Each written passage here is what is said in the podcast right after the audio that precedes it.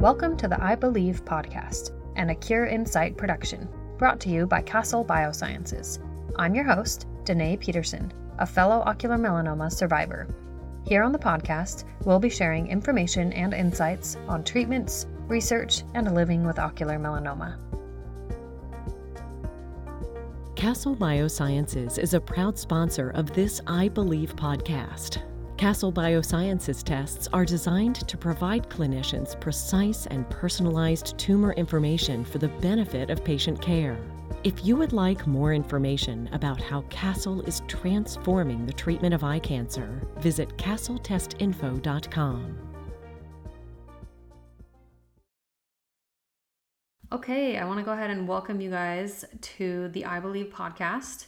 Um, I am joined here today with Katie Wilson, who is a fellow ocular melanoma patient, and she's going to tell us a little bit about her journey.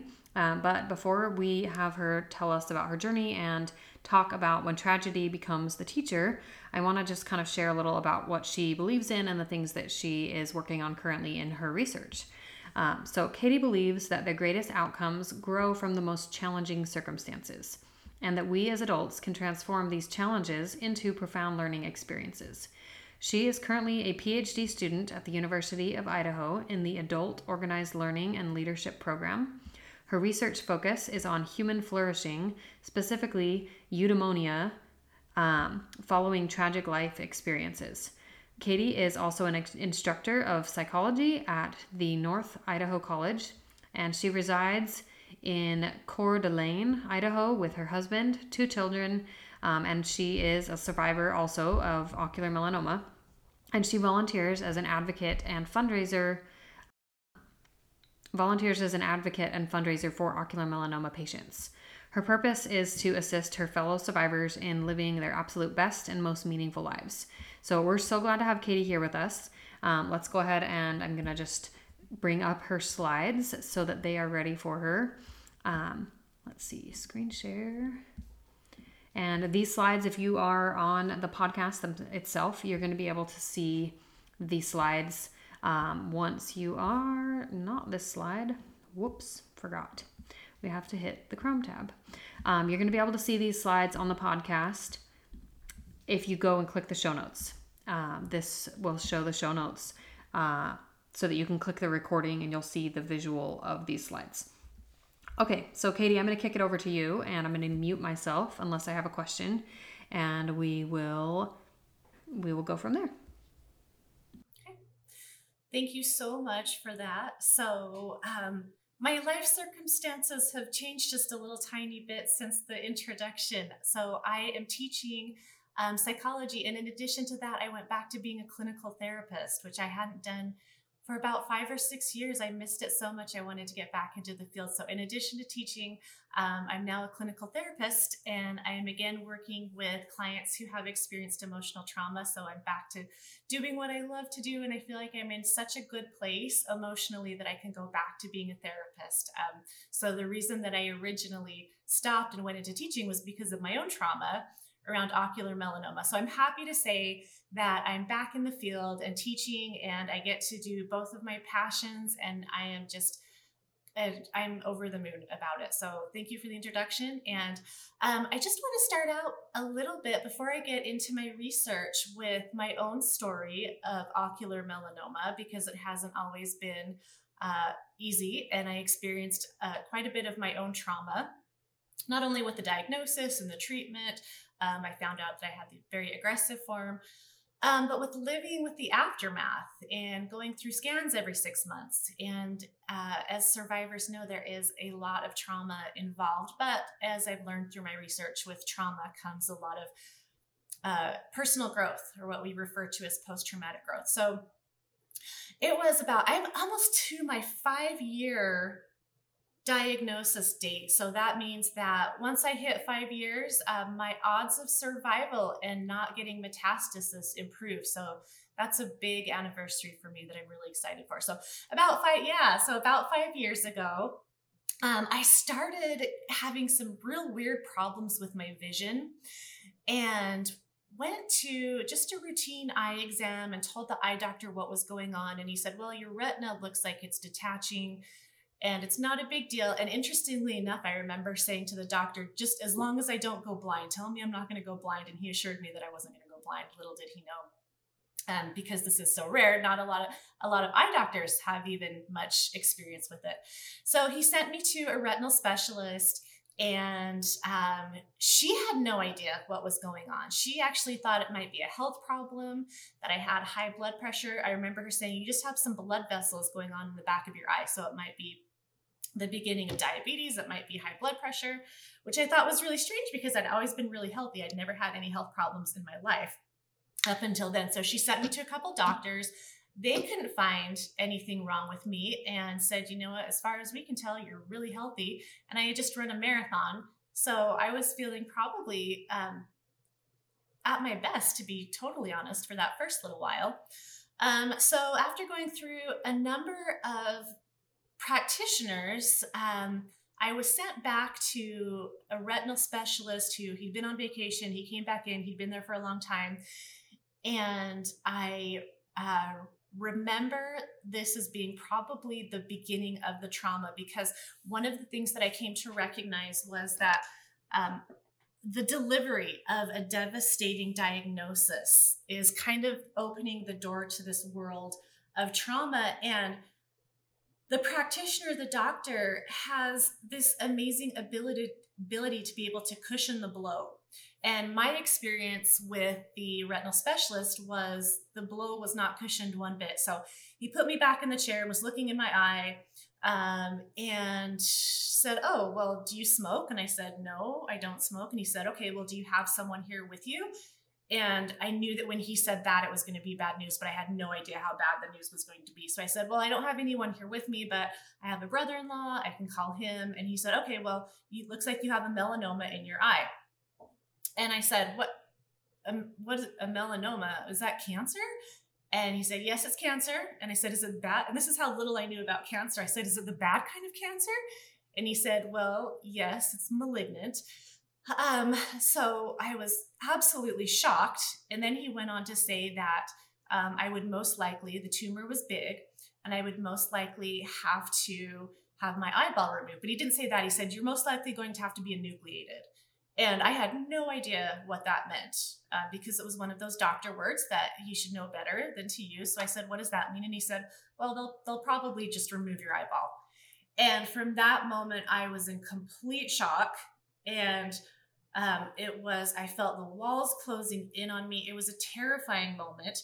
And I just burst into tears. And this doctor, who um, really didn't have great bed, had no bedside manner to speak of, left the examination room and left me in this room crying, um, having just heard the, the big C word um, and not being all alone. And I remember the being alone part was absolutely terrifying. So um, I think that, you know, for, for doctors later on in the future, I wanted to make sure that they were well aware that um, if they were going to deliver a, a, a, horrible or difficult diagnosis and they couldn't stay in the room, that they had a nurse or an assistant come in. So I just remember it being an absolutely horrifying experience.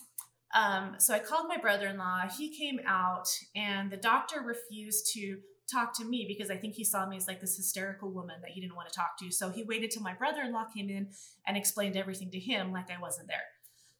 Um, so I am really big on when I talk about trauma and I talk about post traumatic stress, making it very clear to providers. All the and I deal with a lot of doctors now, oncologists and ocular oncologists, and um, people who do my scans and I make sure that they know what an impact they have on patients as far as delivering that kind of news. So that experience wasn't that great. But um, basically, the way that I was feeling was um, a million different emotions. I was devastated. I was conf- I didn't know much about this diagnosis. Um, I heard that it was really rare. I had no education on it, and I was in a state of shock.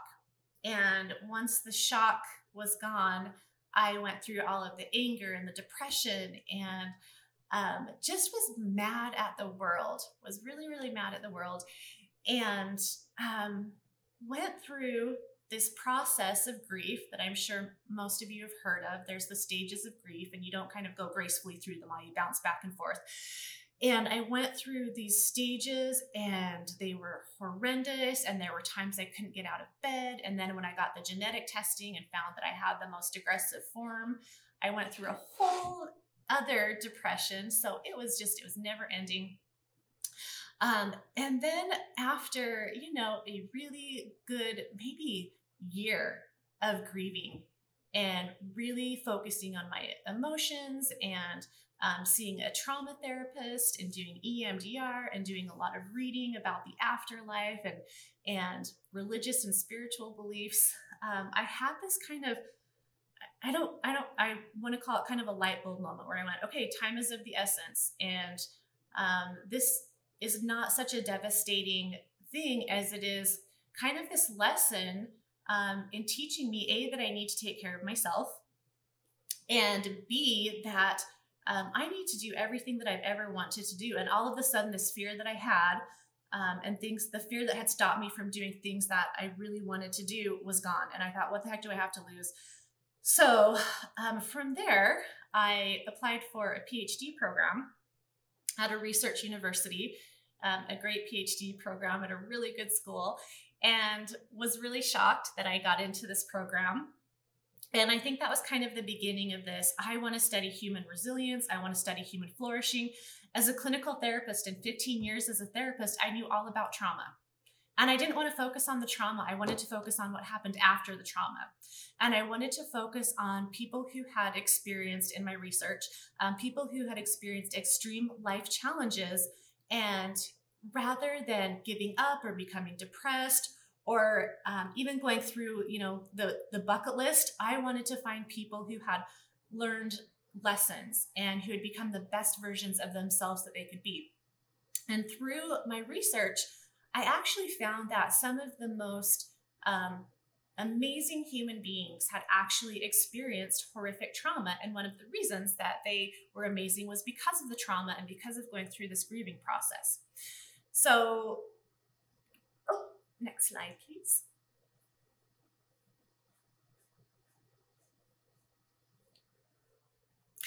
So I have been obsessed with World War II for as long as I can remember, and I'm not sure why I'm a history buff, but one of my favorite authors and one of the greatest books that I've ever read was by Viktor Frankl, who was a Holocaust survivor when he's he was a young boy. And I read his book Man's Search for Meaning. And he uh, is a psychotherapist and developed a form of psychotherapy called logotherapy, which is essentially um, searching for meaning in life and searching for your own personal meaning. So he gave a little bit of a, a, backstory of his own, and he recounted, and he was younger, but he recounted his experiences in one of the Nazi work camps, in the concentration camps, and made these observations about the people who were um, resigned to be there. So we talked about all of these horrific challenges and and his family being killed um, and all of these horrible things that he went through. But then he made observations about the people, the prisoners in these camps, and he kind of had them divided into two groups. And one group um, was the was the survival group, and the other group was what he called, and the term I believe is is Musselman, Musselman. I don't know the German pronunciation, but um, but it essentially means zombie people. And he kind of recognized that this was a group of people who were destined to die. They had no hope. Um, they couldn't find hope. They couldn't find um, any reason to keep. And I honestly don't blame them. I can't imagine being in that circumstance. But they couldn't find hope. They couldn't find meaning.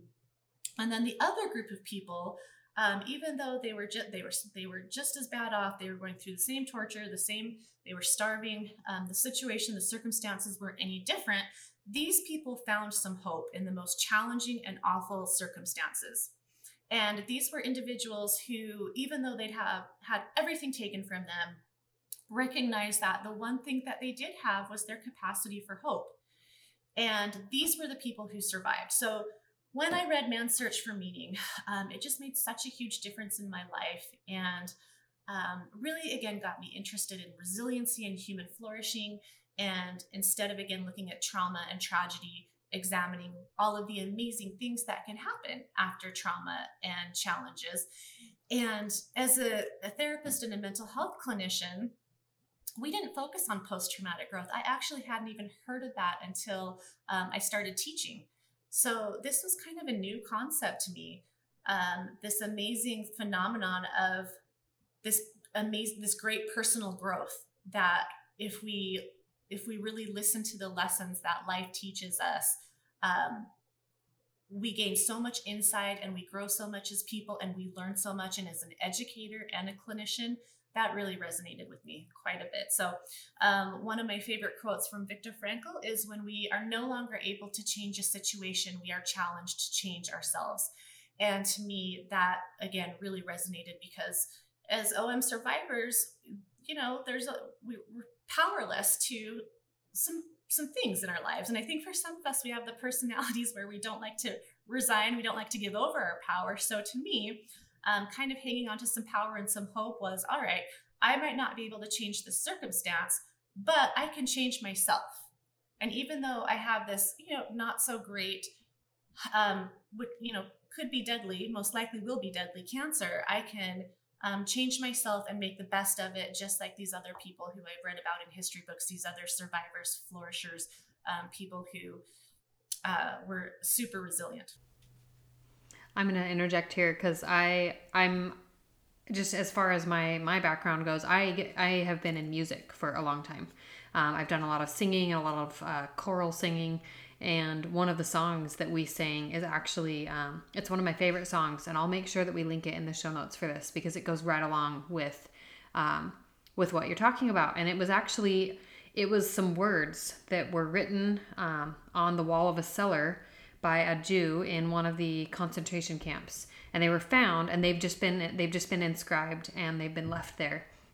But they have been turned into music. And it's an absolutely um, it's just a beautiful song, but it's all about resilience and it's all about like the theme of it is just this idea that um, well, I'll just read the words, but it just says, "I believe in the sun, even when it's not shining, and I believe in love, even when there's no one there, and I believe in God, even when He is silent." And then it, it goes on through, and it has a few other different words.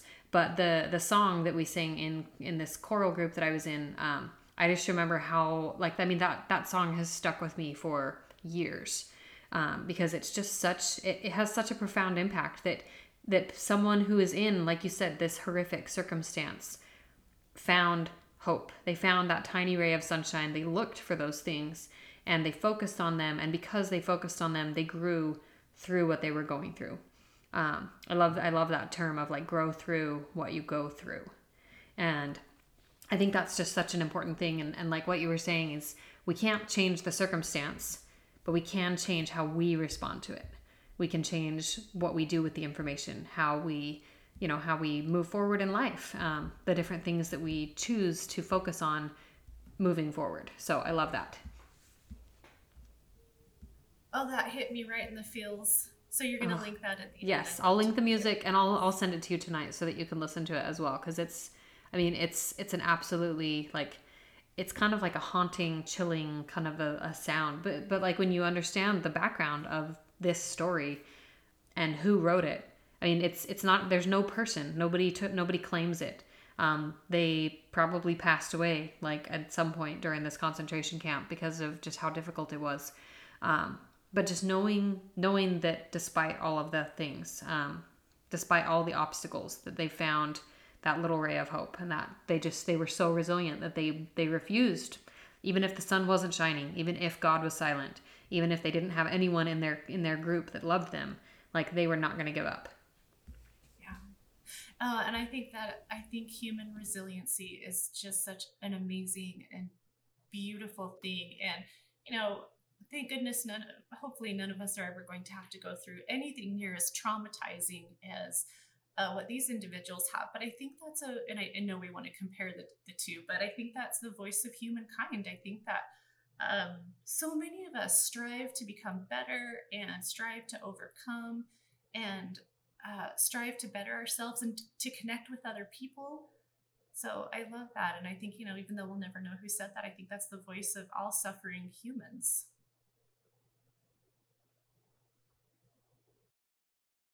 Um, okay, so let me know when you need the next slide. Next, please. Okay, perfect. And I'm choked up a little bit, so. No, it's okay. if you need a minute, we're okay.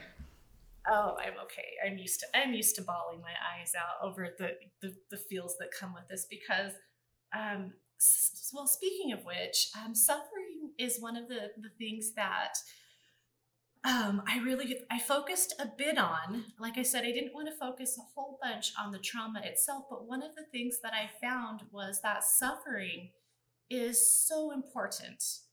And it's a critical part of how we grow as human beings. And I think in Western society and the culture that we reside in, there's such this avoidance of any kind of pain, of any kind of hurt, of any kind of suffering. And we've lost track of how important suffering is um, for us as hum- as individuals, as communities, as humans, because um, it brings us closer to one another. It brings out the best in us, and I think that we're losing a lot of that because, like I said, we reside in this society in this culture where we avoid pain at all costs. Yeah, and one sure. of the mistakes that we're making is is we're looking for happiness, just mm-hmm. happiness. How do I be happy? How can I be happy? And we're not looking at um, what is the work that I need to put in to become the best human that I can possibly be. So I think we're really missing the mark. So I totally agree with you on that. And I, I wonder, have you seen the movie Inside Out? I have, yes. Okay. Yes. So this is this yes. is this is the whole theme of the entire movie. Joy, Joy is so important and she wants everything to be joyful and it all has to be joyful. Sadness is shunted to the side. She's shunned. She's kind of like, no, you're not, we don't want you here, sadness. You're not welcome here. Go away, sadness. Like you're ruining everything, sadness.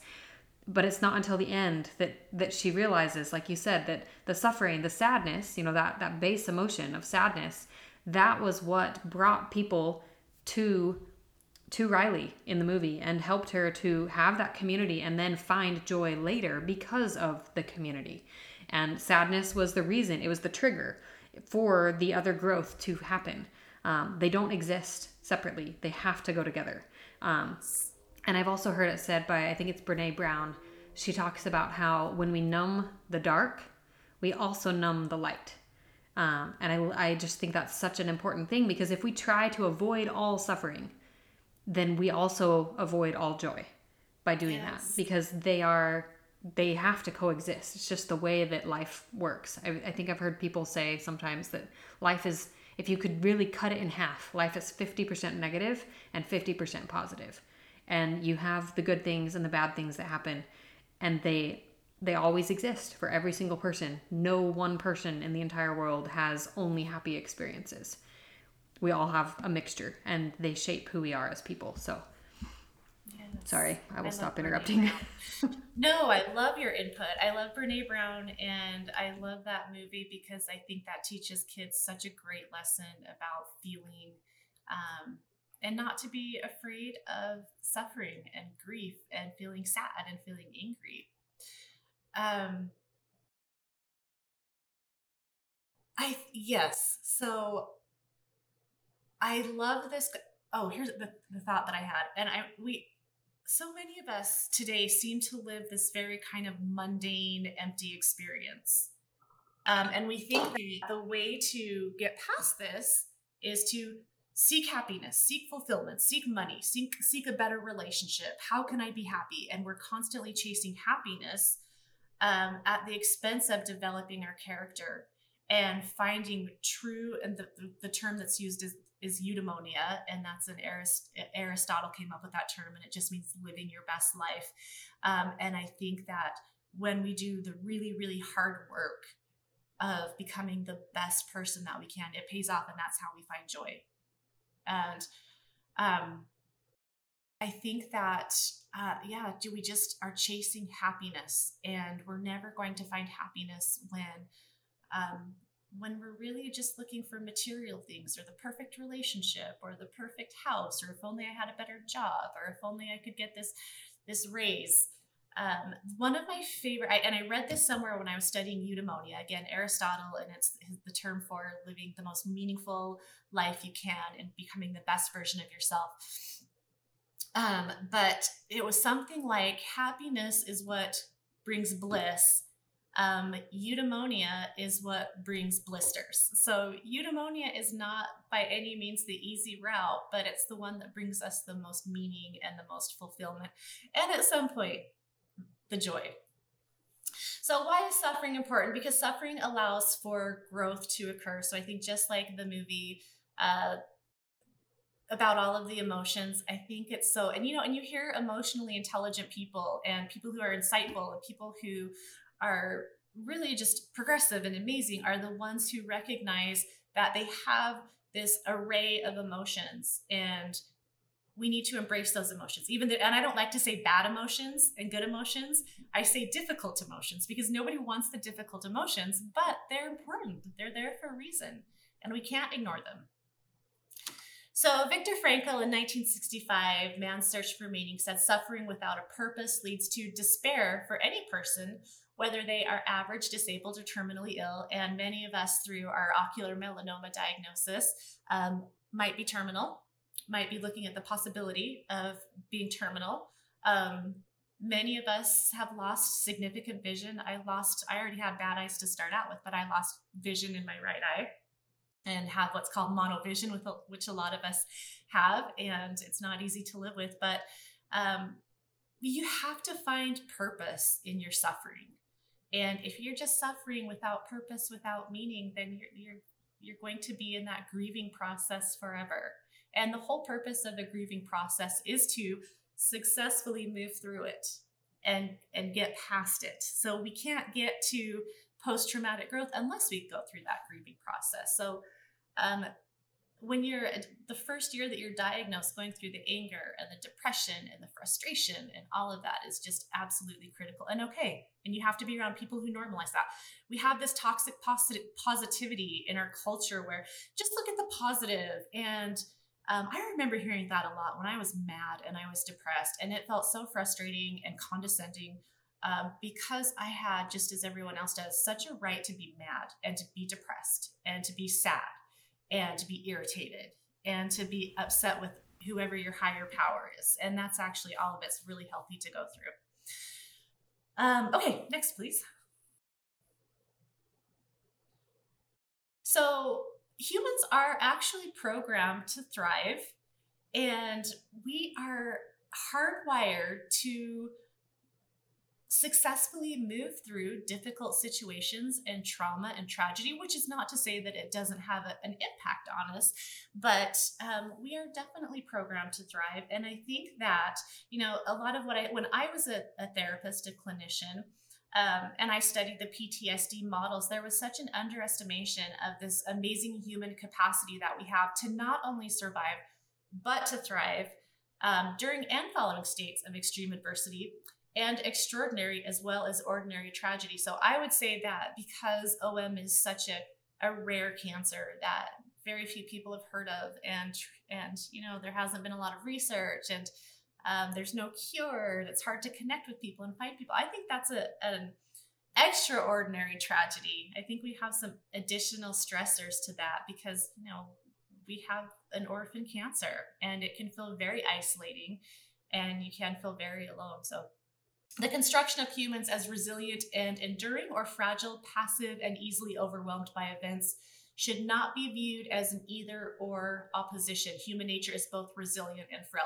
This is one of my favorite, uh, and I probably need to to uh, cite it, but this is one of the one of the greatest things that I read in my research. I just think that we have such a black and white view of of human suffering and either you're strong and tough and you're resilient or you're weak and you're depressed and you resign and give up which is not the case. Um, we as individuals go through all of that. I think that the strongest people are the people who have at some point broken down and been devastated and have ruined friendships because they're angry. I mean i know for me a lot of i had a lot of anger and i would piss a lot of people off who wanted to it was uncomfortable for them to see me unhappy and mad and um, not everybody, your support system, your friends, your family, not everybody's going to deal with that. And uh, that's okay if they can't handle you going through that range of emotions and being angry and upset and doing what you have to do to get through the grief. Then, um, yeah, and well, and like you said, it's it's, it's uncomfortable.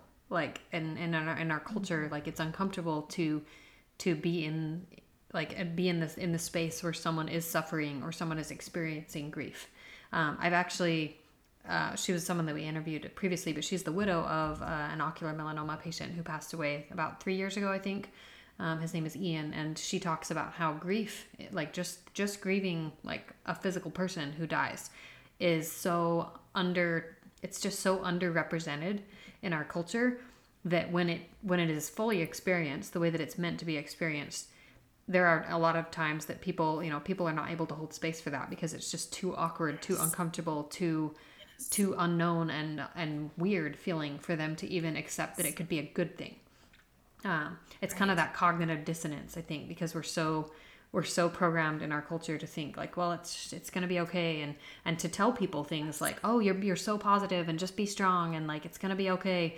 But like you said, when when they say things like that, it mitigates what we're actually going through, and it lessens it. It makes it it makes it somehow um, feel like they don't they don't value our experience as we're going through it as as um, as highly as we feel like it needs to be valued. Yes. Oh, I so agree with that.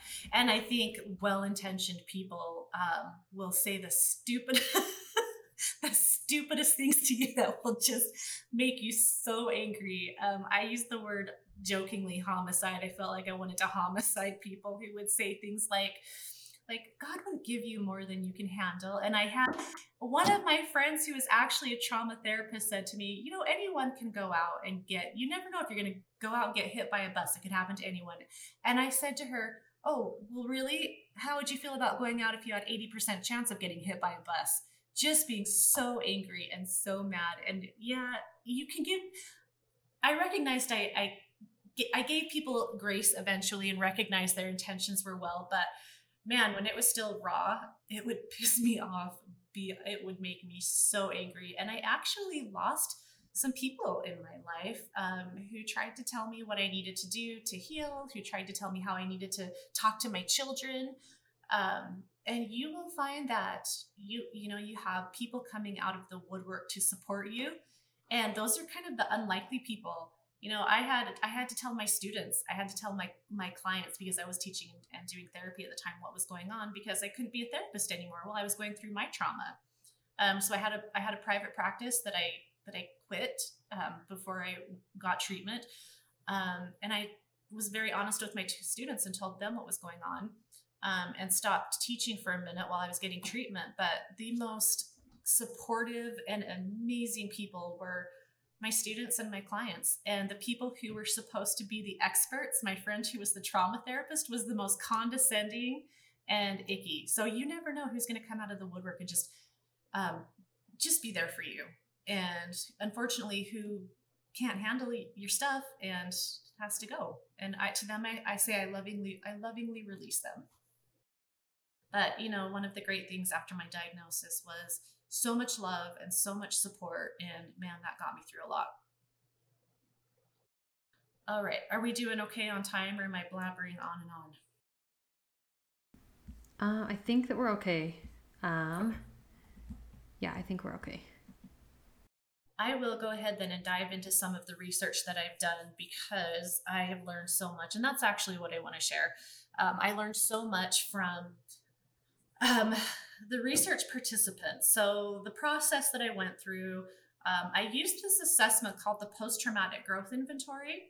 And it measured these different factors and these domains that led to post post traumatic growth. Um, and the factors, the four factors leading to post traumatic growth, uh, brutally honest optimism, which means it's not optimism doesn't mean toxic positivity. It means that you face reality. I had to face reality that I had an 80% chance of uh, metastasizing to my liver. And um, when people told me not to think about it or not, it pissed me off because I have to think about it. I have children, I have um, student loans that someone's going to get left with. So, brutally honest optimism is not toxic positivity. It's looking at your situate your circumstances in a very honest way, but being optimistic. Um, having some sort of perception of control over events. Uh, I, we examined different coping styles, what worked, um, and a strong sense of self, knowing who you are. So, the five domains of post traumatic growth personal strength, relationships, appreciation for life, looking at new possibilities, and spiritual development. So I administered this post traumatic growth inventory to members of our ocular melanoma group, and the members that I wanted to um, include in my in this pilot study that I did were uh, people who had the same aggressive form of ocular melanoma that I had or that I have. So um, I limited my study to, and I don't want to downplay how significant. Um, the less aggressive one is, but I really wanted to focus on people who had metastasized or um, people who had experienced the stress of, of, of the, the really aggressive one. Okay, next, please. So, this is what I learned from them. And um, after I selected a few of the people who had scored the highest on the post traumatic growth inventory, meaning that they had demonstrated the most post traumatic growth um, after real significant trauma, like I said, it was the class B, is it typed? No, it's class B, class B ocular melanoma. I wanted to research the ones who had um, the class two. Class two, yes, thank you. The more the more um, aggressive ones who had the most challenges dealing with this diagnosis. Um, so after I had selected those who had scored the highest on the post traumatic growth inventory, I interviewed them around their relationships, around their coping styles, around their spirituality. Um, I asked them a bunch of open ended questions too. I was really frank and direct like, what is it that got you through this? And if you could talk to individuals who are newly diagnosed, what would you tell them? And every one of those interviews, I left just feeling so and and I don't even know the enriched and and wiser and the the wisdom that these particular individuals bestowed upon me it was i just left feeling emotionally my heart was full so i learned so so much um, the one thing that all of these individuals talked about um, who had who had flourished and who are continuing not just flourished but are continuing to flourish talked a lot about their support system. So we know in the world of counseling psychology that a support system is critical to good mental health. But um, these individuals oftentimes had partners, had spouses, and have said that their partners, their spouses, their significant others, it actually this this cancer thing, this tragedy strengthened their relationship. And we know from statistics that cancer does the opposite on marriages. There's a high rate of divorce from cancer. Um, so to hear these individuals say, this actually made us grow closer was pretty amazing. So they talked about their support system. They did a lot of talking about giving back. So it was very important. And if you're at all familiar with 12 step recovery programs, um, one of the state, one of the, one of the uh, steps is giving back um, to others. And there's, there's just this very healing, um, this healing component to giving back to others. And it allows us to get out of our own heads and our own misery when we focus on other people and doing for them. So a lot of them talked about giving back in different ways, whether it was in their church, their community, to the OM group, but that was very important. Um, another really important piece, well, there was a couple that I want to talk about, was self compassion. So, having love for yourself and patience and allowing yourself to go through these stages of grief with without judging yourself and recognizing that it's okay to embrace all of those emotions. Um, the self compassion thing was huge for myself, and feel free to share if you want. For myself, um, and I'm re- I'm honestly pretty open about my own mental health issues. I I deal with depression, um, and with depression comes a lot of self loathing and a lot of self hatred, and you don't know why you hate yourself. You just part of depression, and it sucks. Um, but I remember going through this this really painful, awful treatment, and in the middle of it, um, I just felt this intense self love. Like, I cannot believe I'm going through such a difficulty. I'm surviving this. I'm sur- and I felt so much, and this was such an alien feeling to me, just feeling compassion for myself and self love. So um, they talked about self compassion quite a bit. Uh, no, I totally relate to that too. Just because, oh, yeah. Well, I just one of the things I think ironically ended up helping me through like my my treatment for my eye because my eye treatment was very painful as well. Um, and one of the things that I just kind of would always I would fall back on like it was it was hard and I had I had lots of times that I acknowledged like and told you know told people this is really hard this sucks. I had a lot of things happen that week, just unrelated to my eye, that also kind of complicated the week, and um, that was fun.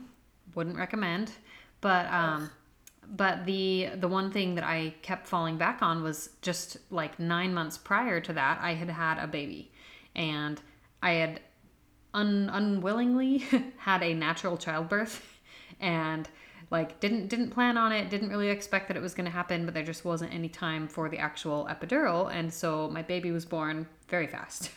And i did it.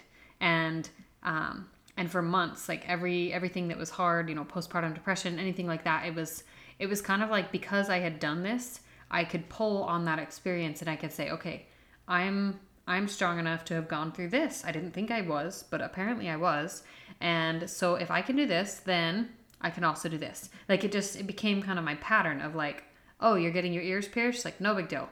Like you've had a you've had a baby naturally. Oh, you have like a plaque in your eye, no big deal. You've had a baby naturally. Like you can you can handle this. And it was, you know, obviously very different kind of pain, but it just it became my comparison that like I would I would tell myself like, look what you already did isn't that isn't that worth recognizing? Like it was it was just kind of this like you said it was kind of a foreign thing to me that i was i was still in the in the process. And i'm i still i still have to consciously do that sometimes um, to consciously kind of award myself recognition and self-compassion and say this is allowed to be hard. It's allowed to be hard to have a toddler and and a, an eight year old and a six year old and be going through a, a cancer diagnosis and to go through every new milestone and and hope with each of the older kids that I also get to see it with the younger kids.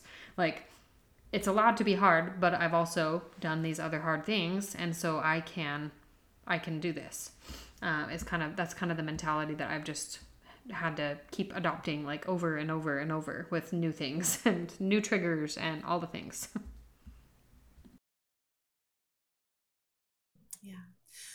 Well, interestingly enough, that's another thing that I found with my with the flourishers was that they just like you had experienced multiple challenges in their lifetime. So I think in the world of clinical psychology, we go, oh my gosh, the more trauma you deal with and the more tragedy, the, the more worn down you become, the, the weaker you become. Which again is certainly not to say that trauma doesn't have a huge impact on us because it does. But um, all of my my flourishers, as I call them, my my thrivers, my flourishers, um, said the exact same thing that this was this whole trauma tragedy was nothing new to them. They had recounted challenges that they had had throughout their entire lives, so they knew how to cope. They knew um, they knew what they needed to do, and they knew how to kind of gather up their strength. And one of the things that they also said, rather than feeling this this self defeat and this why me, which is certainly normal. And you definitely go through that during the grief. You get pissed off and you do the why me and this, and that's normal. But they came out of it with this um, all right, I've got this. Um, I'm going to learn from it.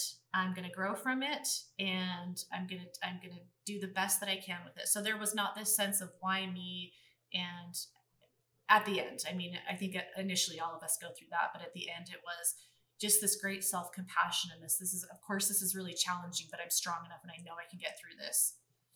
So, um, another one was uh, coping strategies, and one of the the biggest coping strategies was humor. And I've always, if you work in my field, you kind of adopt this dark humor and it gets you through and it scares some people off. Know that I have a really dark sense of humor. That's my coping strategy. But laughter really is, as silly as it sounds, laughter really is the best medicine. And these are people who don't want to be sad, who don't want to live their lives being upset. They want to laugh and they want to experience joy. So, one of the big coping mechanisms um, was joy. Um, another big one was having and speaking of support systems was having trust in their medical professional so viewing their finding the right medical professional whether it's an ocular oncologist an oncologist or retinal specialist finding that person that medical professional who will advocate for them and who has the same vision that they do um, and who will be brutally honest. One of the my my uh, ocular oncologist Alison Skalet um, who just I is the most amazing human being, and she has been absolutely wonderful through this ordeal. She will not sugarcoat anything. um, she will be honest and encouraging. So when I said to her, I can't believe I have an 80% chance of this metastasizing, this sucks. How am I supposed to move forward knowing this? She said, you know what? And you also have a 20% chance of never having to deal with this again. And that had such a big impact on me because she was not that toxic positivity, but she was so encouraging. She advocated for me. Um, I didn't want to have my eye removed. I wanted to do the plaque. And she said, I'll do it. If that's what you want to do, I'm going to do everything I can to save your eye. The eye hurts all the time and maybe wasn't the best decision, but at the time she advocated for me and she, and, and she was great. So well, yeah, I think having trust important in your thing. medical professionals. No, yeah. I, I'm, I'm the same way. And I feel like our doctors probably would be very good friends. Yeah. our personal our personal ocular oncologists would get along very well. They probably know each other, oh. to be honest. Um, yeah, yeah, it's a small community. Yeah, it really is. Uh, but I think, like you said, that that's that's just such a good point, and having having trust in someone. But I like I like how you said that she she was brutally honest, but she was also like, okay, yes, this is here. This is this is information that we have. This is this is kind of what my my doctor has always said. Is she's like, yes, you have this information from your biopsy that tells you that you're the highest risk. And you also are a totally unique individual and you could have to never deal with this again. This could be, you know, like you like you said, you, this could not be your story. The statistic doesn't make doesn't make it happen. Um, it's it's just I mean it's it's just kind of the flip of the coin for everybody and it could just as easily not be me as as right. as much as the chance could be you know so so just kind of like you said like like falling back on that and having having a medical professional who will ground you in that and say yes this is possible and so is this they're both equally possible yes and well and i think you're so accurate with it really is the flip of a coin one of the things i hate hearing is you're beating cancer you're stronger than cancer well, that's bullshit. I'm just lucky. To be honest, I'm just, I lucked out. I'm doing the best I can, just like most of us are doing the best I can. Um, I'm living my best life, but I'm not fighting any harder than eh, someone who has metastasis is fighting. It really is the flip of the coin. And you, speaking of brutal honesty, you have to recognize that. You can impact it a bit, you know, you can be as healthy as possible and manage your stress. And I'm convinced that that plays a part um, in our obviously in our quality of life but in our well-being too. But it really is it really is the flip of a coin. And um, yeah i've always been really bothered by that. You're beating cancer and you're stronger than cancer because that just seems to downplay um, the fight that my fellow ocular melanoma survivors are going through who have done the clinical trials that i haven't done who have been healthier than i've been who have done everything right because i certainly haven't i drink a bottle of wine a week and i don't know if i should I drink, I have a drink, I eat sugar, I do all the things that they tell you you're not supposed to do, and it helps my mental well being. But at the same time, there are people who have done way better than I do, and it's just, it, it really is the flip of the coin. Anyhow, I'm glad you brought that's just kind of one of my soapboxes. But um, a couple more that I wanted to bring up. Uh, critical self evaluation was one of those, self compassion, um, a a really interesting one. And i and i this was one of the themes that came out. It i i titled it rebirth.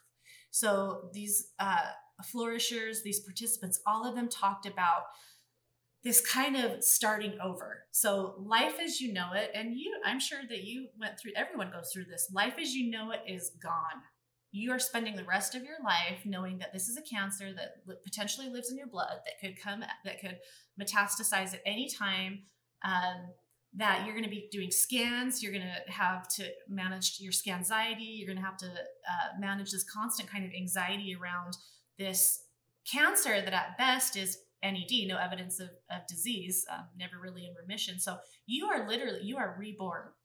And you either you adapt to it or you don't so i know that there are some people who say i this sucks and they never quite get over this new life and my flourishers, my thrivers are the ones who say, yeah, this sucks. They'll acknowledge it sucks. We all acknowledge it sucks, but they accept it. And acceptance is such a big part of flourishing. And that doesn't mean resigning yourself or giving in or giving up. It means radical acceptance is a term that we use, and you just accept it and you don't question why it is. You do what you need to do, and it's part of your life. Um, let's see, trust a minute. There's one more, of course, that I can't see. I don't know if you can read that. It's this green one right here on the speaking of bad vision. Um, I can read it. It says Critical self evaluation. Okay, so critical self. So constantly evaluating your own values, your own moral system, um, what's important to you in life. And this feels so uh, familiar. it should. I hope it feels familiar to everybody. And if it doesn't feel familiar, I hope it gives people some direction.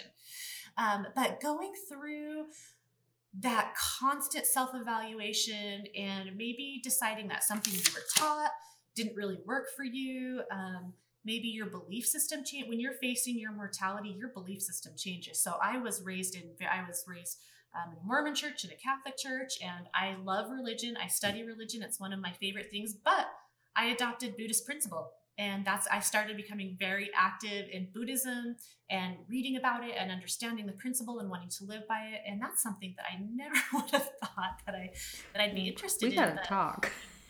Yeah. so you're familiar I yeah, am very familiar.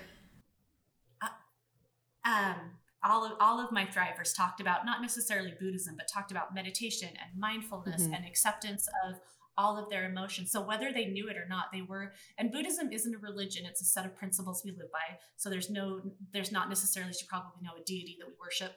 Um, it's just about being a good person and living minimizing your suffering. So even though my uh, participants some of them brought up Buddhist philosophy and Buddhist principles, but many of them were talking about meditation and mindfulness and didn't know it, but they had already adopted some Buddhist principles. So, Buddhism principles, you can stick with your religion, whether that's Christian, and that's what I love about it. There's Christian Buddhists, there's Jewish Buddhists, and um, I just love the principles, and it has changed my life so much and has brought me so much comfort. So, you know, you kind of reevaluate your reevaluate your values and what's important to you. And one of the beautiful gifts that came from this stupid cancer was um, I no longer sweated the small stuff. Like the little things didn't matter. Petty little arguments with family members or um, little things that would get me all wound up did not matter anymore. Suddenly, and this was probably one of the best gifts, suddenly um, the real important things kind of were very clearly in front of me. And the petty things did not matter. And that really made me, you know, a better person as well. So, yeah. I love that. So I, I can, love I can relate to a lot was, of that. Yeah, and I'm hoping that when people hear this, that they can relate and it does normalize their experience. Um, and if they haven't reached a place where they have felt okay enough to go through a grieving process, that they they feel comfortable doing that and they recognize that the anger and the being pissed off at people and is totally normal and feel and they feel okay about it. So I just I you know and I would like to and I always end this with I'm just so grateful for um, my ocular melanoma family who was there for me when I was first diagnosed. Um, when I was lost, when I had no hope, when I had no education, um, when I was depressed at night, there was a couple of my ocular melanoma friends that I would be messaging late at night with a glass of wine, crying. And man, this is a tight family. And um, not only have they supported me and been there for me, but they allowed me to kind of get inside their brains and their souls and and gave me so much wisdom that hopefully will be helpful to pass along. So I like ending it with a big, huge thank you to my OM family, who is just as important as my family family and finding your flourish and making the bigger soul searching changes in your life. And this whole, and this is essentially what eudaimonia is, but um, if nothing else gives you reason to do that, then I think ocular melanoma really gives you a reason yeah. to do all the stuff. Oh, I love that. I think that's such a good point. Um, it's kind of it, it puts the it just puts life in perspective of like if you're waiting for like you said if you're chasing happiness and you're or you're waiting for the right time to do something mm-hmm. or for for the opportunity to present itself later like you just you stop wanting to wait. You want to take you know take the trip. You want to do the fun things. You want to have the experiences because you realize you know with that kind of uh, brutal honesty that you talked about you realize you don't have the guarantee. And right. why take the chance like yeah. And and really why why wait? Why wait to experience it later? Like what's what's the point? Um, I think I have a, it's kind of a different topic, but like I have a friend who she started realizing how much of a, a money um, scarcity mindset that she had and this idea that like she was so afraid to spend money and it took a while before her i think her she said her husband just pointed out to her you know we make money so that we can use it like we don't make it to hoard it and never be able yes, to experience yes, anything yes, with it. And um, obviously like we need to be smart we need to do those kinds of things but just just uh, recognizing you don't have to you know hoard hoard your ability to be happy or to experience things because you're too afraid to try them or to you know to risk something. Um, and and i think that's that's just part of part of the gift of this diagnosis at least for me and it sounds like for you and for many of the other people you've talked to is just realizing that we can choose to live with and and do the things that we want to focus on. Um, and and that, that that doesn't have to be on the same timeline as someone else right? So like you you had a pretty abrupt shift in some ways. You went back to you went back to school. You started pursuing this resiliency research and human flourishing and someone else might like you and, and and like you you might have some some waves in that over the next say the next five years. You know like you said you're going back into teaching clinic clinician or you're um, you were teaching and now you're practicing as a clinician again. That that's going to affect you know probably the way that your research looks and and some of those things like things are going to kind of ebb and flow. Um, i know for me like when i first got diagnosed like i started writing a book and still it's not that i don't want to write the book but i have kind of like you said i've been able to have that self-compassion and recognize i'm just in a different season of like i'm riding a different wave right now that is important to me and is allowing me to contribute. And but it's it's really just kind of about that perspective and about finding finding that awareness yourself so that you can see what you're doing in your life actually is you know what you want to do and just kind of really accepting that and taking ownership of that yes absolutely oh man and recognizing that ebb and flow is so critical and i think in the spirit of authenticity uh, because i'm always brutally honest about it's not easy to talk about my own mental health issues as a psychology instructor and a therapist but um, just in the spirit of authenticity, man, for for uh, the past three years, I was killing it, getting almost done with my PhD, um, killing it as a teacher. My students really like me. I'm getting back into the field, and then I hit probably one of the worst depressions of my life. Um, where just in the middle of all of this, I got some bad medical news. It was a scan where they thought that I had metastasized, but in fact, I hadn't. After going, and even after I found out the good news that there hadn't been metastasis, I was devastated. I couldn't bounce back. I went through a horrible depression, um, awful depression, but was able to, again, pull yourself out of it. And when you're in kind of the throes of that sadness and depression, you believe that you're never going to get out of it. And you do with the help of, you know, your friends and, and your support system, your therapist and your whoever. But there is always the ebb and flow and yeah, I think sure. it's it's I and I like being honest about that because I think from the outside on paper I probably look like I've got it together, but I don't. So I always mm, like oh, being yes. real honest about how fallible, how failable, whatever the word is. I'm very I, I do a lot of falling down, a lot, and picking myself back up, and that's eudaimonia. That's resilience, right? Yeah, exactly. No, that's just like exactly what we were talking about before when I was talking about tattooing resilience on my arm. yes, yes, yes.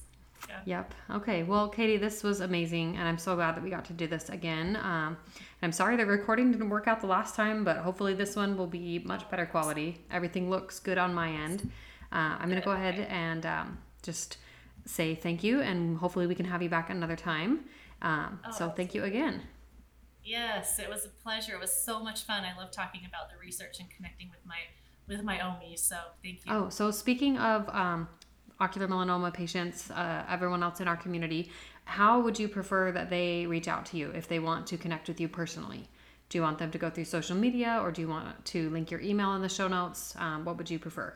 Oh, I can link my email. Um, okay. And also, I'm on Facebook and uh, Messenger. I talk to a lot of people through Facebook. Um, I can leave my, my personal email, my work email. Um, I'm always open to talking to my my fellow peeps and okay. really awesome. really good about getting back and building relationships there. So I can leave both of those. Wonderful. Yeah, we'll make sure that that's available in the show notes for people to go ahead and find um, so that they can contact you if they'd like. Because I know, I mean, I feel like it, it helps when you're in the kind of the throes of the hard stuff. It helps to talk to someone who is just a few steps ahead. Um, in terms of their you know their journey through this and in, in experiencing it and kind of carrying it and, and learning. Like I I've had I've had some patients who they're they're new patients and they come and they talk to me. They're like how are you like functioning? How are you how are you like doing okay? I'm like I wasn't. I wasn't at the beginning. So just know that that you know like you said that that's normal.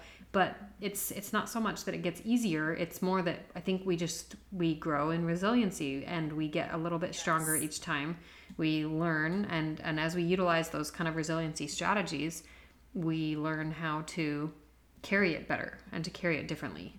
Kind of like, you know, if you carry your backpack on one shoulder and you learn, like, oh, my back actually feels better if I carry it with two, like, this is much better, like a totally different experience.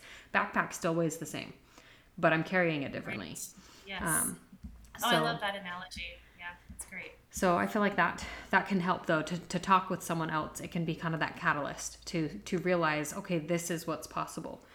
That yes, this is normal, but I also have the ability to like you said, grow as a person and go through this and find meaning and find purpose in in life despite what this obstacle is presenting for me. So, um, so thank you again, Katie.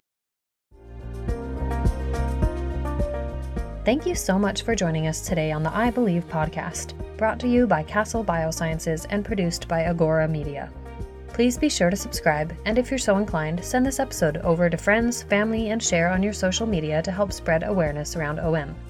If you have a moment, leave us a brief review or consider making a donation to the links in the show notes to keep our podcast going.